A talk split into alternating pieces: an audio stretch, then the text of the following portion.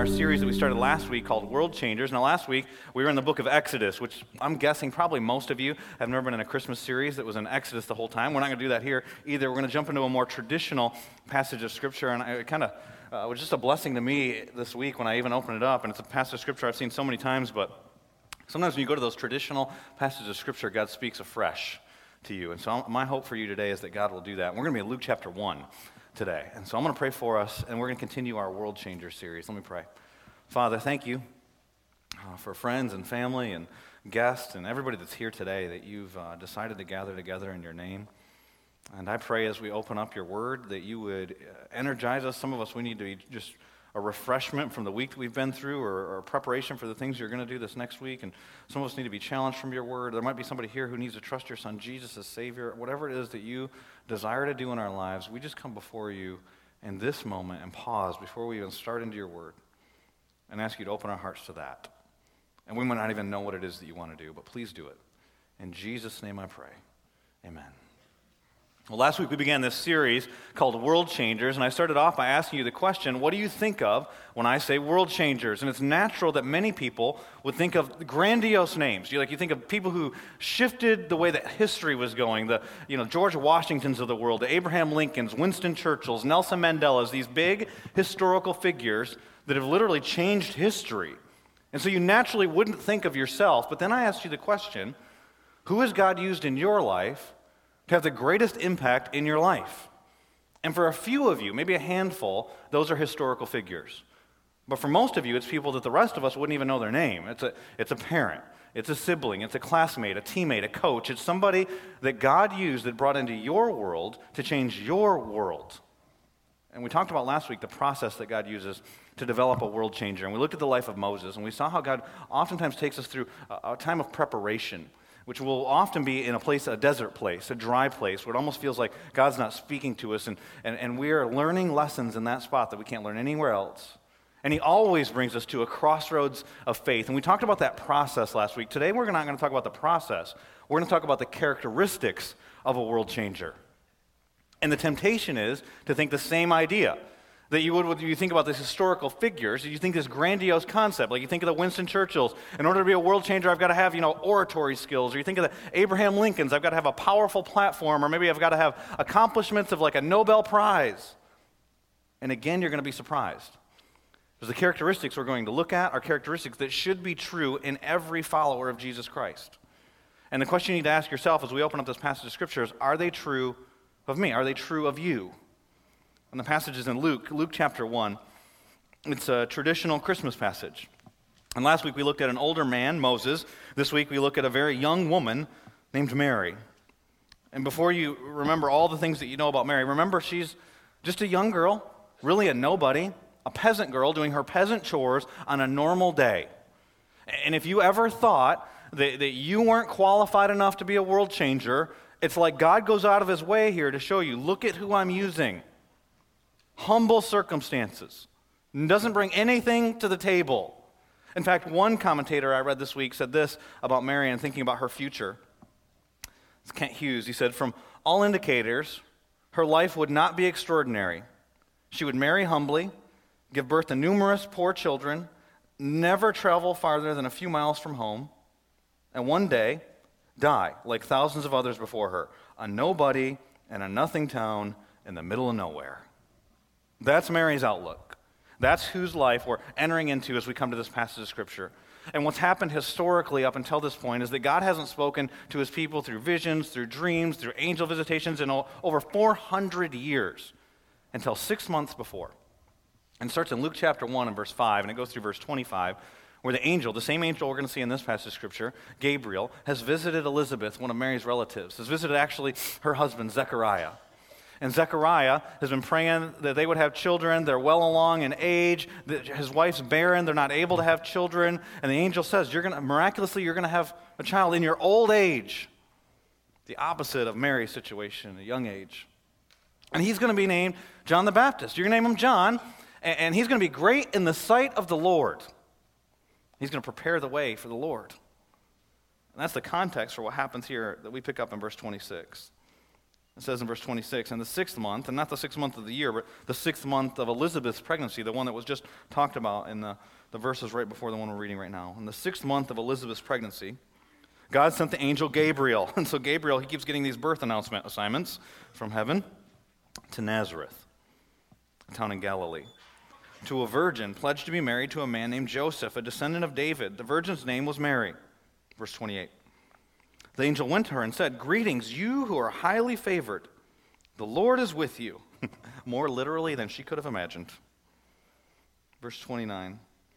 Mary was greatly troubled at his words and wondered what kind of greeting this might be.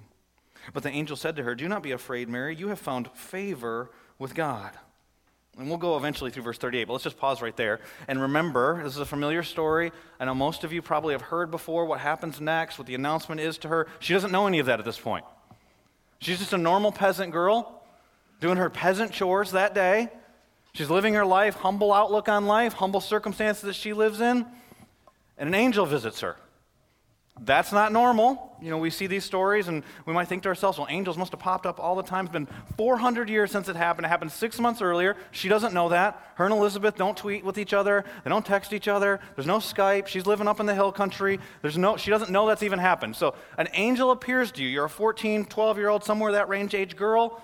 Imagine how terrified you'd be. But go back to the verses.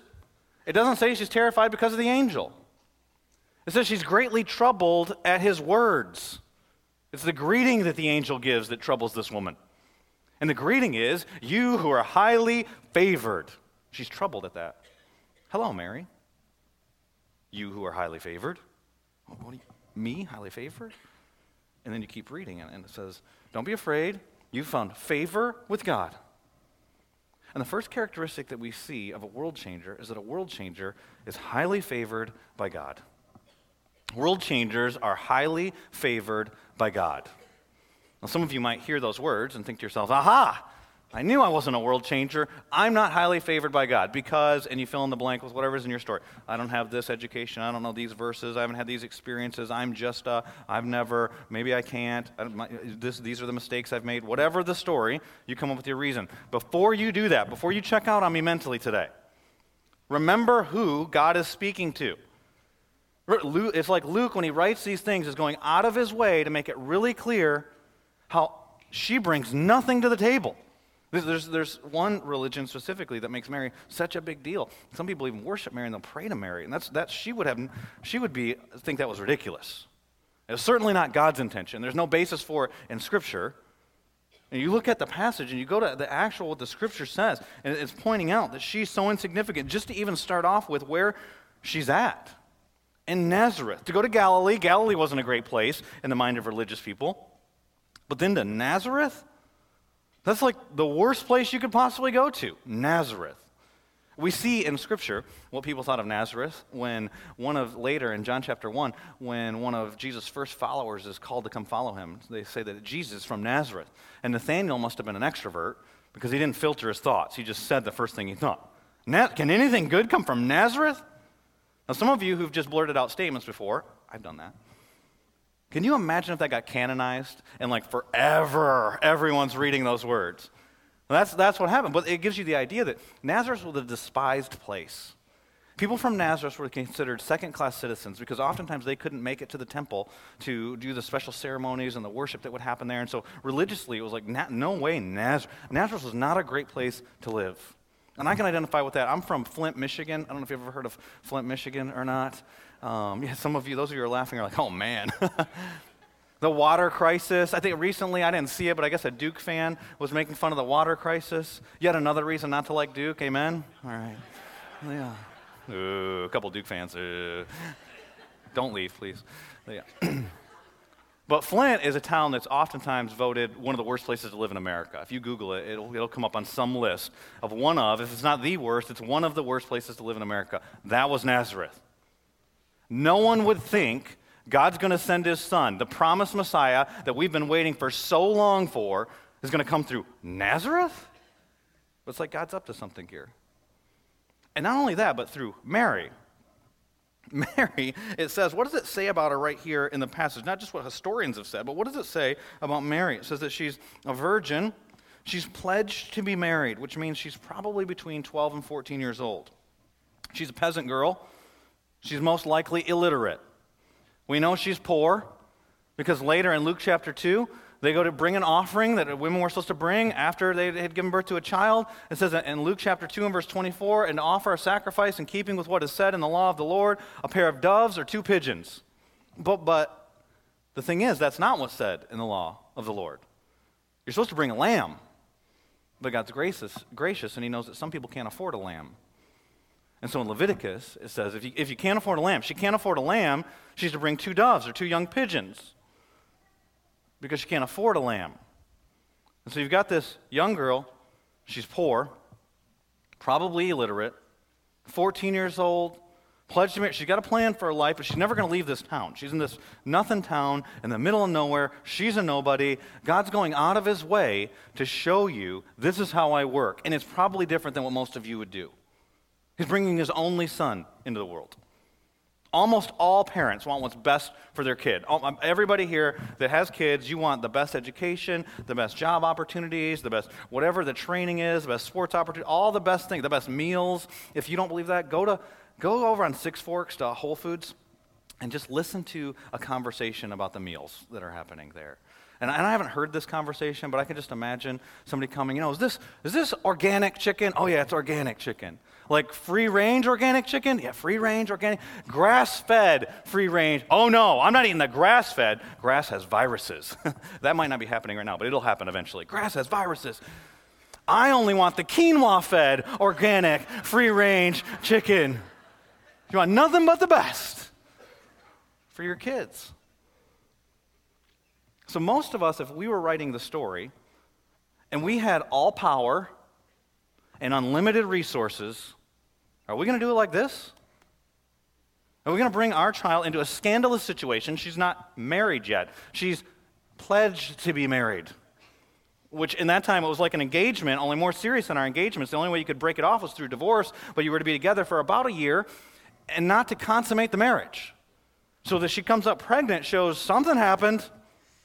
It's scandalous, but that's God's plan. It's like God's going out of his way to show grace. See, that's what it means to be highly favored. She's, she's troubled by this greeting, highly favored. I'm not highly favored. I'm a poor girl who lives in Nazareth. I'm doing peasant chores. She can't even read. Highly favored? And when you understand what it means to be highly favored, it, becomes even more ridiculous that some people would pray to Mary like she's got grace to give. She's totally here, a recipient of grace. There's another place in Scripture where we see these words, these Greek words that are used for highly favored, and it refers to all believers in Jesus Christ. It's in Ephesians chapter 1 and verse 6, and talks about his glorious grace to be highly favored to the praise of his glorious grace, which he's freely given, not because of anything we bring to the table. She wasn't even praying for this opportunity which is freely given to us, the ones he loves. To receive grace is to get unmerited favor. It's to be giving something you don't deserve. It's not because you're asking for it. It's not because you bring certain talents to the table. It's not because of experiences you've had. It's not because of your training. It's not because of your place in life. It's not because of the, the town that you live in. It's not because of the school that you went to. It's not because of any of those things. It's given freely, totally by God's initiative. And while none of us are going to have the opportunity that Mary has, she's got a unique opportunity to give birth to her Savior. All of us, as believers in Jesus Christ, have been given great grace.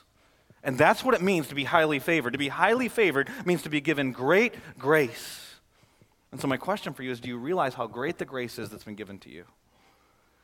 And many of us here would claim to be recipients of grace, but do you realize how great that grace is? I remember one time early in our church, remember Pastor was preaching. We were meeting at the movie theater. It was in Mark chapter 2, and I, I shared an illustration that was, it was a powerful story of a guy who was a, a rapist, a murderer, convicted, uh, was going to get the death penalty, and trusted Christ as a Savior.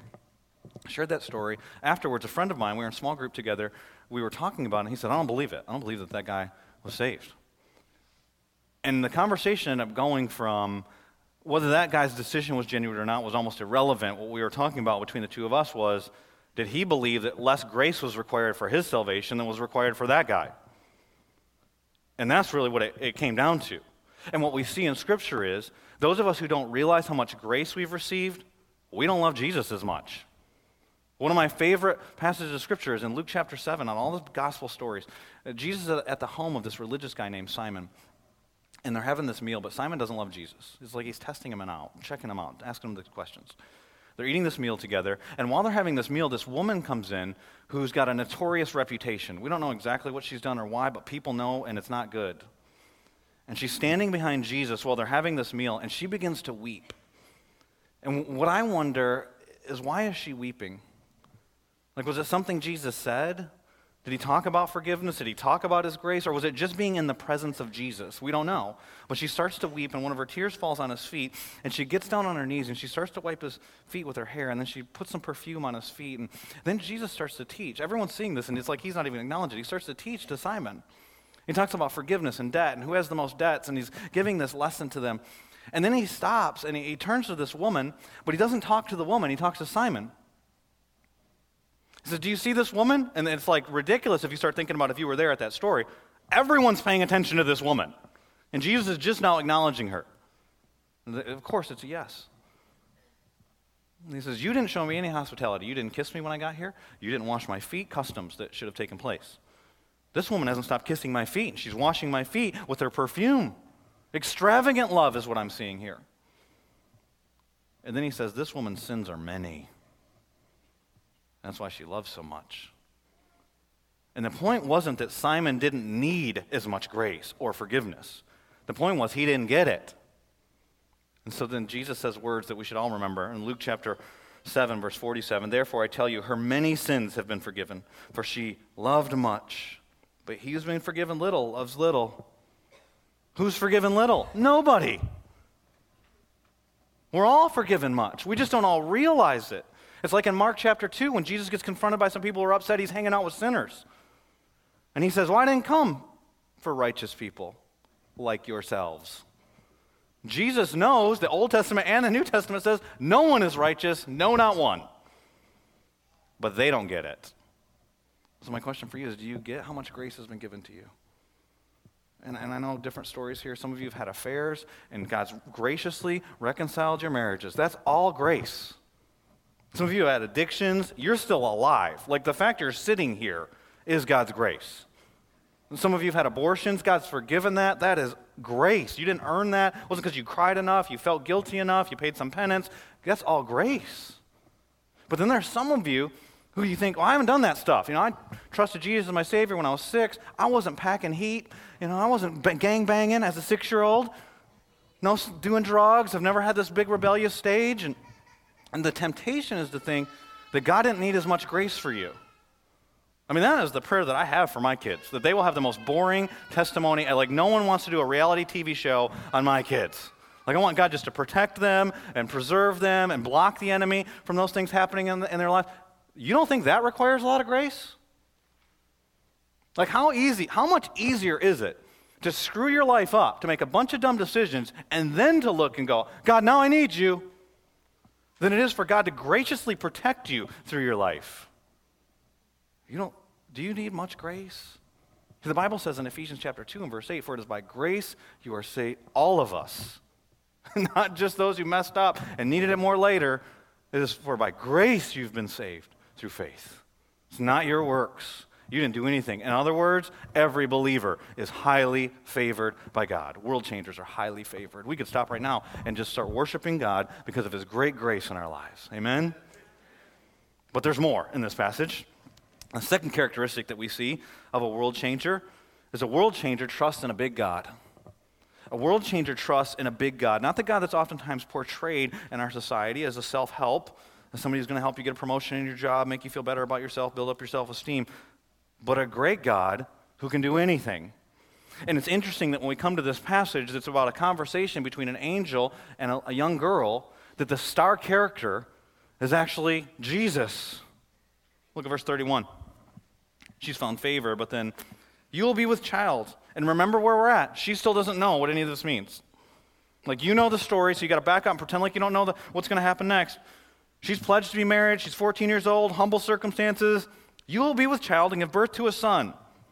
Okay. When I get married, I hope to have multiple children. And you'll give him the name Jesus. The angel says so. That's fine. To us, this seems like, some significant prophecy. It's not. That's a common name. Hebrew name, Joshua. In Greek, Jesus. It means the Lord saves, but it was a common name. Lots of people had that name. She probably doesn't get it there. But then, verse 32 He will be great. Okay, every parent thinks their kid is great, but the angel's saying that he's great. And if you think about that, just to call Jesus great, that's interesting. But it's, I think, an illustration in worship of, I don't know if you've ever been to the place before where they're singing songs or you're praying and, and your heart's just overflowing with how, you, how grateful you are to Jesus, what he's done, who he is, and words fail you. Like, words are inadequate to describe him. And so here it's like this understated statement about Jesus. He's great. Now, Luke's intentionally contrasting this with the birth announcement that was just given earlier when it said about John the Baptist, he'll be great in the sight of the Lord. Jesus is just called great. There's no qualification. He is great because he's the one who defines greatness. It's not great. Now let's talk about what great means and we'll uh, tear that apart, and that's who Jesus is. No, it's who Jesus is. That's what great means. He will be great. And what does it look like? He'll be called the Son of the Most High, which means the Son of God. The Lord God will give him the throne of his father David. He's going to be a king, but not just any king. What's being referred to here is the prophecy from 2 Samuel chapter 7. The Messiah is going to come through the line of David. He's not just another descendant of David, he's the Son of God, and he's coming through the line of David. He's going to be the King of kings. So now she gets it. Now it starts to dawn on her. Oh, wait a minute. You're not talking about Joseph and I. You're not talking about a baby like one of many babies we're going to have, and we just need to give one of them the name Jesus, Joshua. Now, this is a special child, but not just a gifted child. This is the child that all the Jews have been waiting for. Because look at the next statement. He will reign over the house of Jacob, that means Israel, forever. That's not a normal king. Forever. And his kingdom will never end.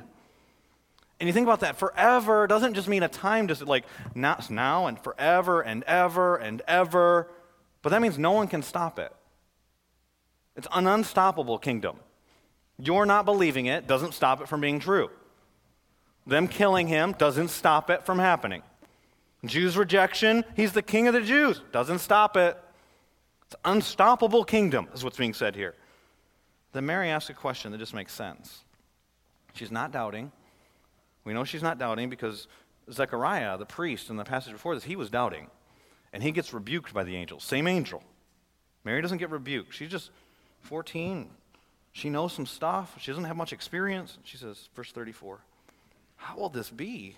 Mary asked the angel, since I'm a virgin. She understood the birds and the bees. She knew where kids came from. She just hadn't done that. And she hears what's saying, and she's not rejecting it.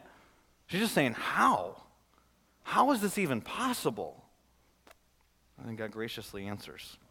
Verse 35 through the angel. The angel answered, The Holy Spirit, the third person of the Trinity, God's going to do this, will come upon you.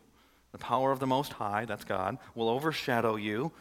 We know we see the cloud representing God's presence in the Old Testament. We see it at the Transfiguration when the clouds, the voice comes from the cloud. This is my son. Here, the cloud's going to overshadow her. So the Holy One, set apart one, different one, to be born, will be called the Son of God.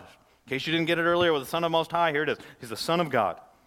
And she doesn't ask for a sign, but then verse 36, she gets a sign. Even Elizabeth, your relative, this isn't as big of a miracle, but it's still a miracle. She's going to have a child in her old age. And she was barren, is in her sixth month. In verse 37, here's the answer. You want it simple, Mary? You're 14 years old. Maybe you don't understand all that, the glory of God from the Old Testament and the shadow, and you probably weren't thinking of Isaiah 7:14 for the virgin will be with child, but here's the simple answer. Verse 37. For nothing is impossible with God. Because essentially the question she asked was, what you're talking about, it's impossible. How is this going to happen? And essentially the angel answers back, oh, God does the impossible. Which is great news for many of us to hear because we've got this phrase in our culture that we sometimes say, even as Christians, and we say it like it's not going to happen. And the phrase is this it would take a miracle. And some of you, your circumstances, you look at it in your life, you say, well, the only way to change it would take a miracle. and you got a kid who's rebelling against the Lord, some of your grown children, you say, it would take a miracle. Here's the news I want to give you today God still does those.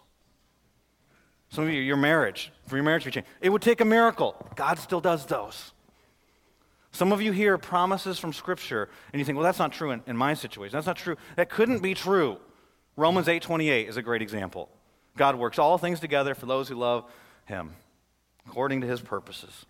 You think, well, how could he work this together for how could this be good? Here's the answer. God still does miracles. He does the impossible. He goes, Come to me, all who are weary and burdened, Matthew chapter 11. I'll give you rest for your soul because my work is easy. My burden is light. And you say, This is not a light burden. Oh, but he can make it that way. He does the impossible. Go to him with it. He, he still does that. Some of you say, Oh, I could never, and obey commands that he gives clearly in Scripture. I could never forgive. I could never do that. I could never take that step of faith. I could never be generous like that. I could never share the gospel. I could never be bold. God does the impossible. He can do it through you. He did it in Mary's life. He can do it in yours. And, and I think one of the problems is, for some of us, is we think, oh, God doesn't work that way anymore. He doesn't do that kind of stuff now. And when we see him do the impossible, it becomes, especially at a church like Southbridge, it becomes normal. It's just a normal thing. We see it happen. It's normal. We talked about we, were, we had a, a, dinner last night with the with the elders in our church and the leadership team, and we were talking about people coming to Christ regularly on Sunday mornings. I, know that at least uh, people that have checked the card, there's been at least seven people since we started going to this school that have placed their faith in Jesus Christ on Sunday mornings, and that's amazing. But it becomes normal here. And that doesn't even count like people that, that some of we challenge all of our members to have at least one person they're praying for and trying to share the gospel with and you know inviting to church, all that stuff. And I, we can't count all those people that come to Christ. I got an email from a guy this past week after last week's message. He said, I just felt led to send you this email. And he said he wanted to tell me about his original one because he's been praying for one guy and he's praying for somebody else now. And so I started praying for this guy, no interest in the gospel, no interest in Jesus.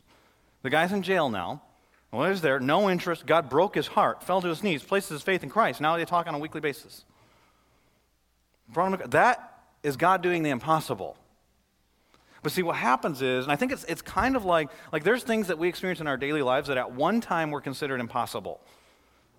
At one time, if you would have said, we're going to send a man to the moon, people are like, there's no way a man's going to the moon. Like, that is impossible. Now we're like, that's boring. Uh, why don't we send some civilians to Mars? what about the idea of the automobile? You know, most of you probably have more than one car. There was a time when uh, um, automobile, riding the horses, and like the wheel was just invented at one stage. Think about how impossible the automobile was. Or the telephone. Think about the telephone. It's such a normal part of our lives. There was a time when people would move from the East Coast to the West Coast, like people would die in the process. They'd be different folks when they got to the other, the other, other side of the country. The idea that you could pick up a device and just talk to them, that's crazy. Now we've got these phones that's like the simplest thing they do is call people. The things are smarter than us. Like, you're going to trick us one day. We're going to pull out of our pockets, start playing jokes on us. And so it becomes normal. And when you see God heal diseases and break addictions and reconcile relationships and save people, so to go, that's no, but not a miracle. And, and I ask you, what, what God do you believe in? Because just to be a Christian, you have to have faith in, not just believe facts of, you have to have faith in that God came to this earth, put on flesh, was fully human, fully God. Think about that for a second. Fully human, fully God, lived a sinless life, was tempted in all ways just as we are, lived a sinless life, died on a cross, not for his own sins. There was no crime against him, but was still nailed to a cross. Think about the circumstances of that. Died for your sins and my sins. The wrath of God poured out on him. He's dead for three days and then is risen from the dead. So, you have faith in that? Because then you'll hear people say, even believers, even people in, in small groups and things like that, I don't know about that whole whale story. I'm not so sure. Jesus walking on water. I don't think the disciples were lying, but maybe it just seemed like he was walking on water. I don't know about that lunch situation. Wait, but you believe that God died for three days and then rose from the dead, and you're having a hard time with a lunch party? No wonder you can't believe that he could do the impossible in your life. So, my question for you is do you believe in a big God, the God that we talk about from the Bible? Or is it a God that you've fashioned that's much smaller and much more manageable? See, world changers believe, because then you can trust. Then you can trust in any and every circumstances. That He is sovereign, that He's in control, that He is orchestrating these things for your good ultimately and for His glory. And He's going to do a great work. And He's got a plan, and His plan is not just to change you, but to use you. Remember, that's the premise of this whole series that God does a work in your world to change your world so He can use you to change the world for Jesus Christ. But He can do that because He can do the impossible. And what we've seen in verses 31 through 37 is that's exactly what He does. For nothing is impossible with God because He's a big God. He's great. He's the King of kings. He is the Lord that will reign forever, that nothing can stop his reign. And the reality is, as we look at these first two characteristics of a world changer, they're more about God than they are about the person. And greatly, he's the one who gives great grace, highly favored. He's a big God. And it's really just this one verse that highlights what Mary brings to the table. It's the last verse, it's verse 38. But before I read verse 38, let me remind you of our context. Poor girl, nothing town, middle of nowhere, but she does have a plan for her life. Verse 26. She's pledged to be married. So try and imagine being married. You're told this information. You're told that you're going to give birth, you're a virgin, you're going to give birth to the Son of God. From your womb is going to come the one that Jesus has been waiting for for a long time. What do you say back? Ah, uh, door number two, angel? is there another option? But look at what she says. Verse 38 I am the Lord's servant, Mary answered. May it be to me as you have said. Then the angel left her. Done. Boom. Contract signed. It's happening. She says that she's a servant. Interesting that she says, I am the Lord's servant, the one who's going to be in her womb. I'm the servant of the one that I'll give birth to. How many rights does a servant have? Zero. So the next statement just makes sense whatever you want to do. Here's my life. May it be to me as you have said. That's total surrender. Uh, the characteristic, the third characteristic of a world changer is a world changers are surrendered servants to God. They're surrendered servants of the one true living God, the one who gives great grace, the one who is a big God. Their lives are, you actually know more than me. You are more powerful than me. I believe that you are better than me. So therefore, I surrender my life totally to you. They're surrendered servants of God, the one true God. And when I read this statement this week, unlike other times before, you know, read this statement and preach this passage before, I think about Mary saying, May it be to me as you have said. It reminds me of what her son's going to say 30 some years later when he's in the garden sweating drops of blood and says, Not your will, or not my will, but your will. Not what I want to do, but God, whatever you want to, whatever your will, desire, that is what you desire. Whatever you desire to be done. Even if it's harder, I trust that it's better. And it was harder. And for Mary, you think about simple plans. Probably never going to leave that town. She's going to have some kids.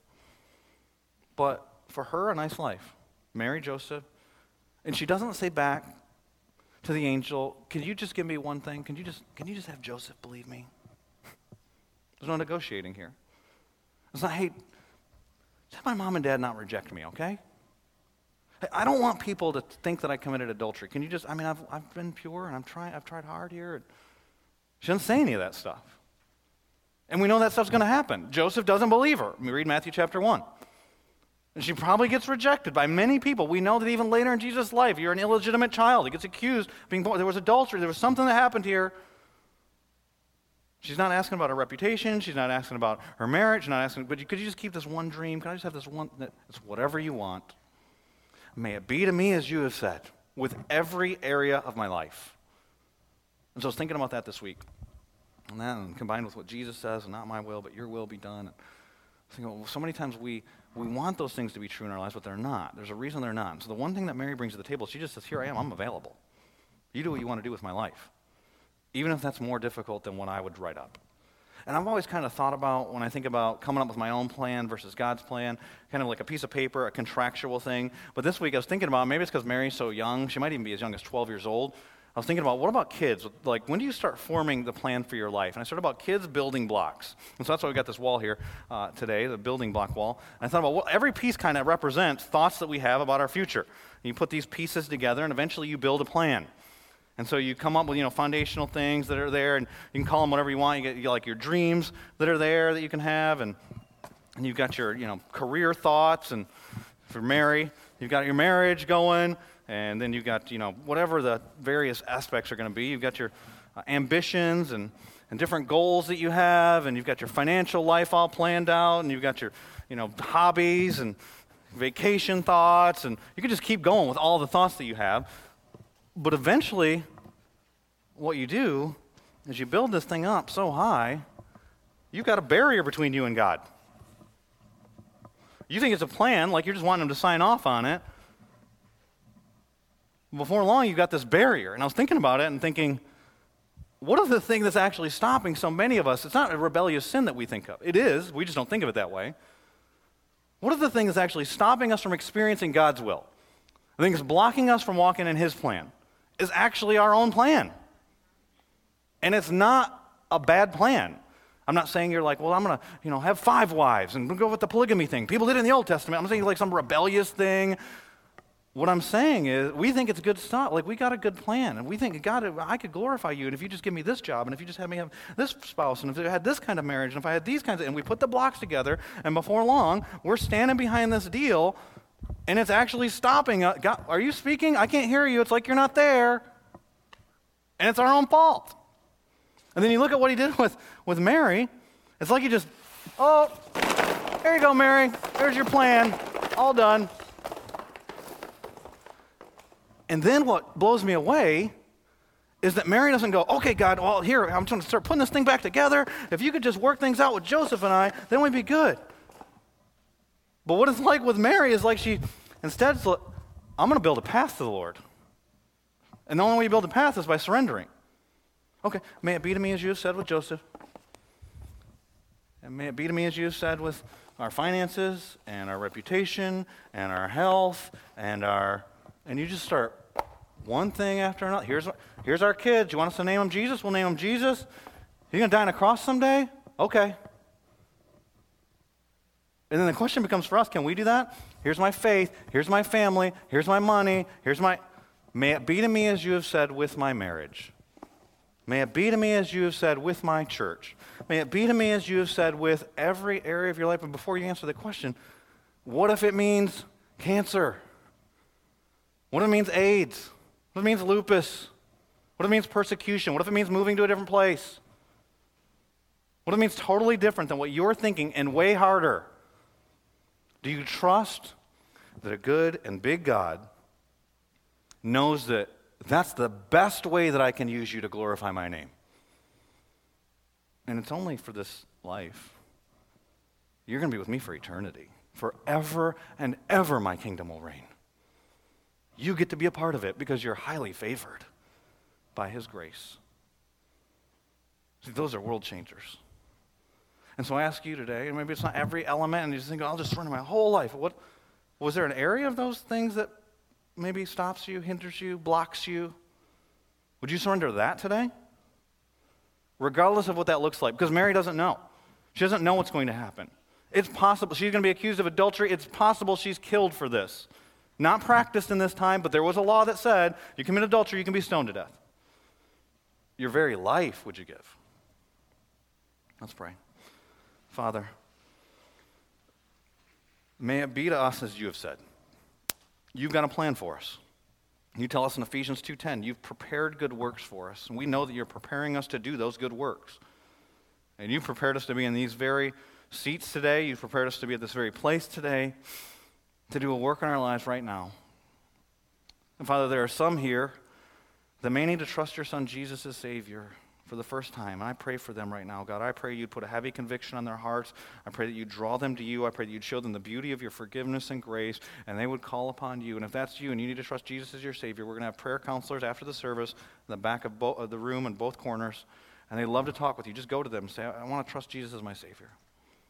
And Father, I pray for those of us that are believers that are still in this process, and all of us, we're in this journey of becoming more like your Son, Jesus. And God, will you, thank you for giving us a, a picture of somebody who surrendered like Mary. And we know we saw last week somebody who was fighting in that process. And what I can't, and here's why, and I can't speak in this situation. And, and then just see somebody like Mary that just says, Here, it's all yours. We want to be like that. God, will you, will you bring us to the place where our will is your will? We want And we might not want the difficulty that'll come, and we might not want the rejection that may come from someone, or the persecution, or any of that stuff, but we want to do what you want more than we want anything else. Give us a longing for you. Give us a desire for you.